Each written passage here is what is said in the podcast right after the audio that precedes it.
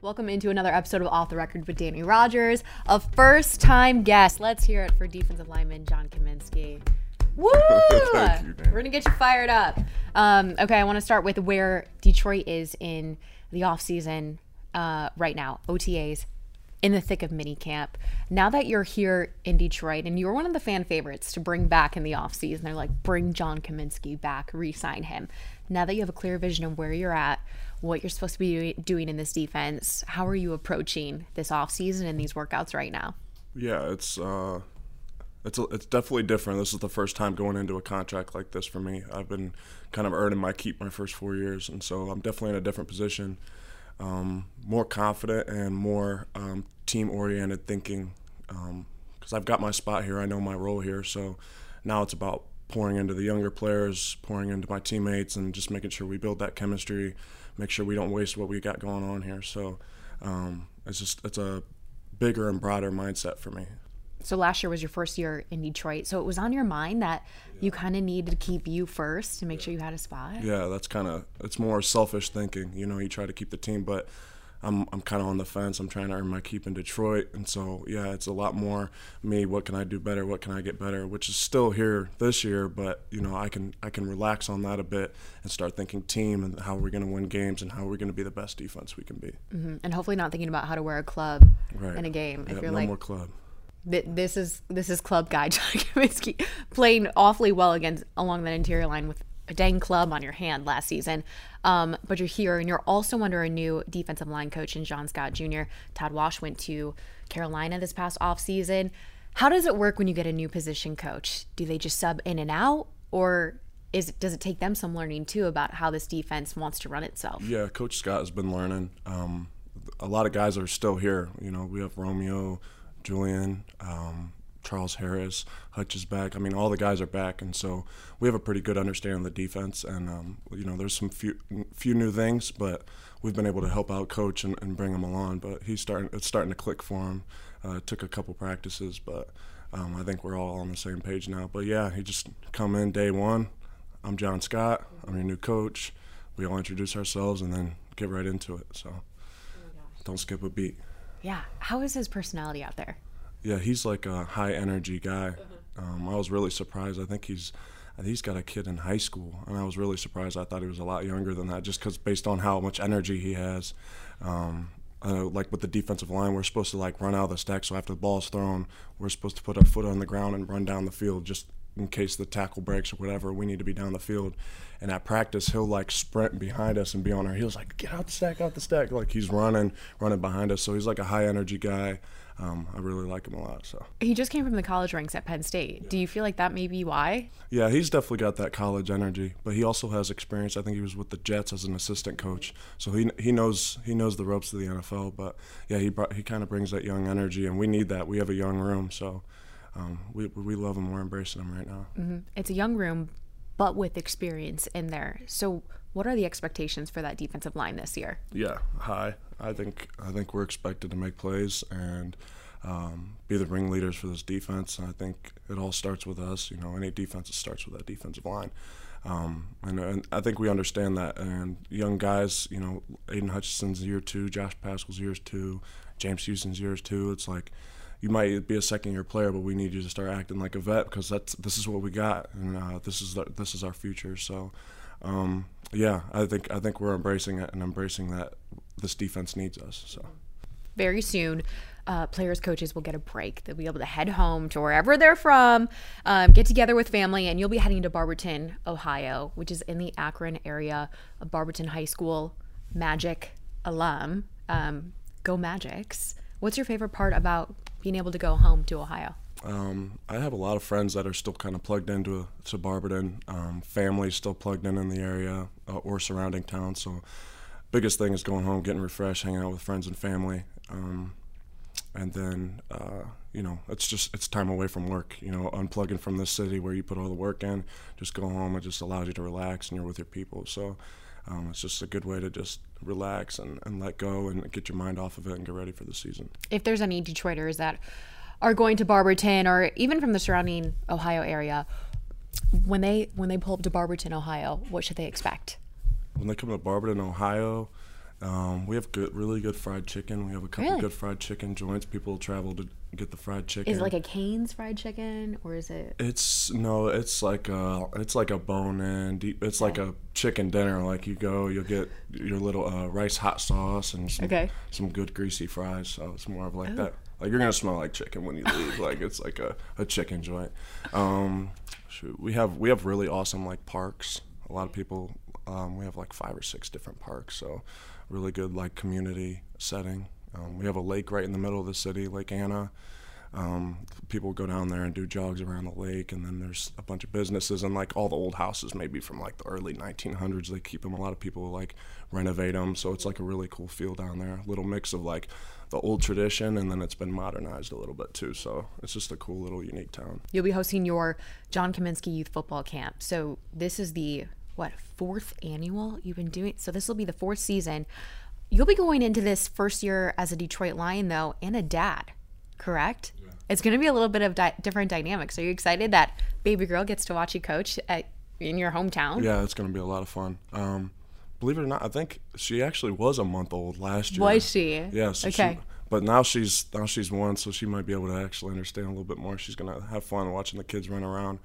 Um, but yeah, my wife's gonna have to take care take care of the baby while we're running the camp. So, um, but um, yeah, it's it's fun, and you know, my da- the dynamic is different because I understand having a kid. It just kind of changes your world. So now, like working with these kids, I already enjoyed working with kids and being a role model, and mentor for these kids. But after becoming a parent, you really do understand like how much how important it is. It might be just a couple hours on a Saturday, but those things like I grew up, I went to a couple, camps. I'll never forget those. So um, it just it just means a lot, and it, it just makes it extra special that way. I'm glad you mentioned camps you went you grew up going to. What were they? Who who were they hosted by? Um, I went to I went to um, Ohio State camp. That was seventy five bucks. I paid seventy five bucks for Ohio State camp. They weren't interested though. Rude. Um, yeah, uh, I think like a Bowling Green camp. So not necessarily when I was a young young kid, but even high school. You know, even the college players that would be around help running the drills and stuff. It was just memorable. You're looking up to those guys like those are the college stars. You know, so uh, yeah.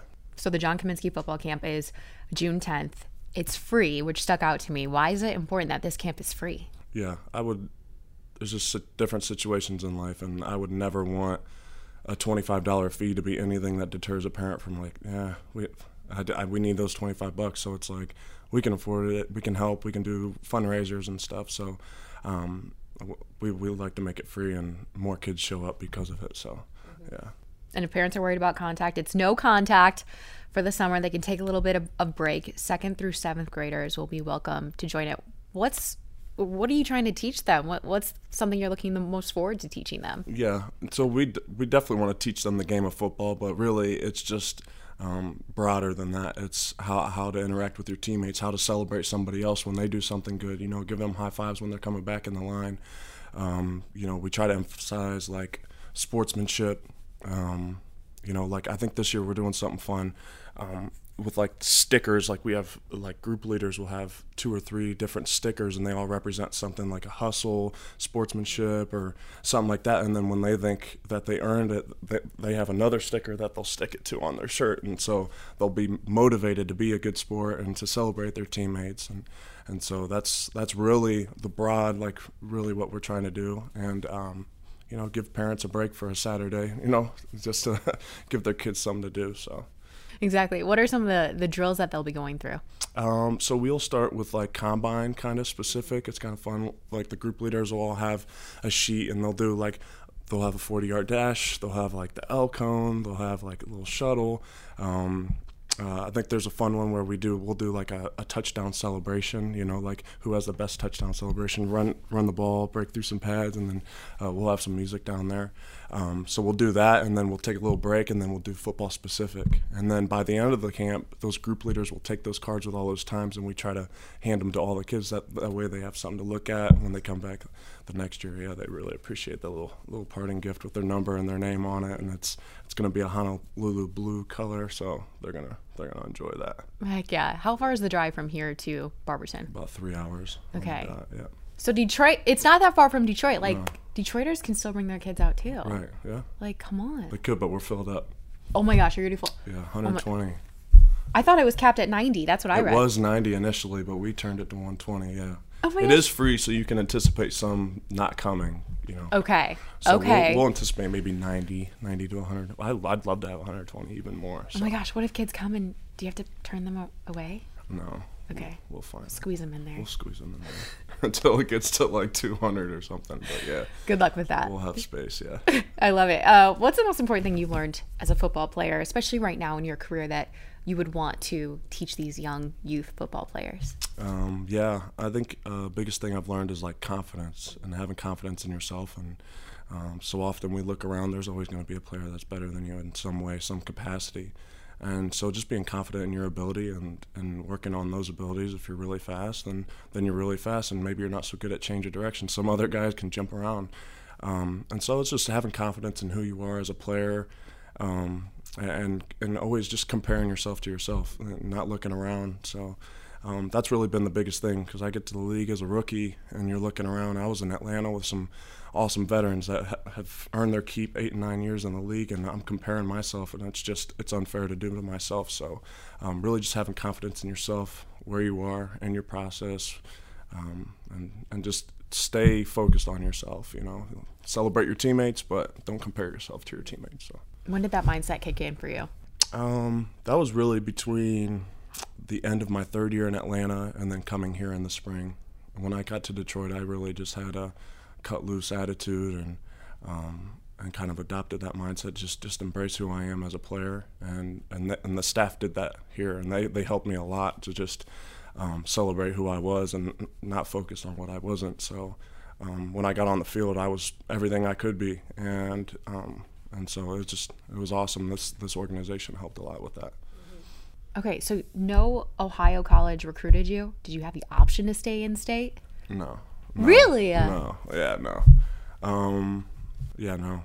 Charleston was like a l- real last minute. Right at the end of my senior year, we had a teacher, um, Brian Stats, who was in there, and he said said he'd make a phone call, and then Charleston called me offering like four thousand dollars, but it was like the only scholarship, and I just wanted to be able to say I got a scholarship to go play college football. So I was like, Charleston, I'm all in on Charleston. Wait, so it, it was only a four thousand dollars scholarship? Yeah, I had some academic, and I did okay. I did a couple of little different essays to get a couple other little ones that helped me take care of the the rest of the thirty some thousand that was left over. But yeah, Oh my gosh, I didn't realize college football did that. They did it in increments of like four thousand. well, Division two, Division one's pretty much all or 'Kay, nothing. 100%, like yeah. Division two, they can cut it up and give you four, ten, whatever, Oh fifty percent, gosh. seventy five. Yeah, so Wow. so by the end, I was on a full ride, but it took me a couple of years to to earn that. Do they have like a whole announcement when they like shock you and come in? They're like, "You're on scholarship, full ride." No, it's not like that. No. It's more of a blue collar feel to it. They're like, "Hey, we're gonna pay for your schooling now." Yeah,